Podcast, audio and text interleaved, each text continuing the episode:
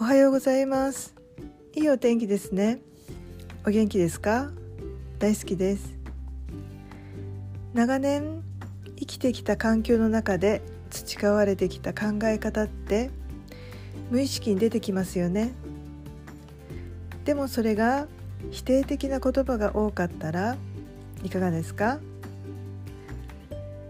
今のは間違い。キャンセルと言って取り消してその考えと言葉を良い意味付けに直して訂正すると潜在意識は自分と他人の区別がないので